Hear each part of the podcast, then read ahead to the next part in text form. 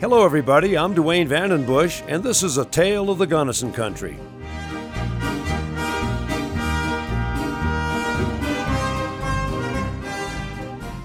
We left Sam Fisher yesterday as his toll roads to Spring Creek and Jack's Cabin began to make money in 1879 with the coming of the Gunnison Country mining boom. During the next two years, Fisher became a wealthy man.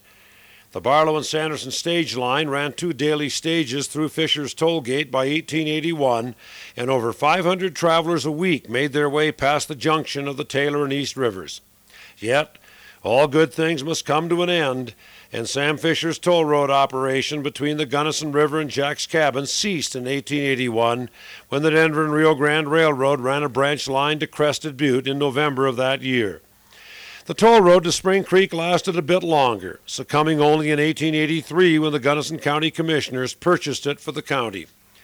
After selling his bridge and toll roads, Fisher built up his homestead and bred fine horses, in addition to freighting ore all over the Gunnison country. Fisher's was the name given to the strategically located Fisher homestead and toll gate, and that name remained until 1881. In that year, Fisher gave a new name to the location. It would be called Almont. That unique name came from the famous horse Almont, known all over the world as leading Hambletonian stallion of the century.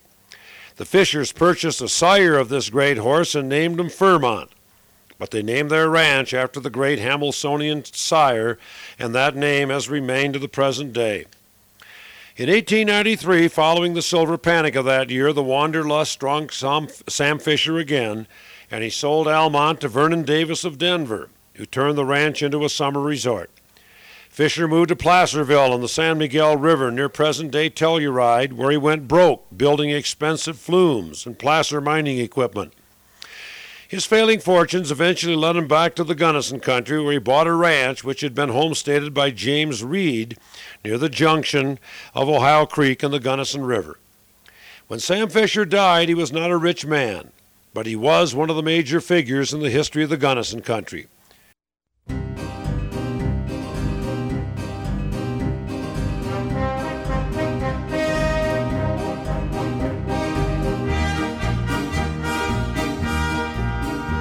This is KBUT 90.3 Crested Butte, 88.7 Gunnison, 94.9 Almont and Jack's Cabin, and at KBUT.org. Tales of the Gunnison Country live on when you listen to KBUT. Stay tuned to community radio, and thanks for listening.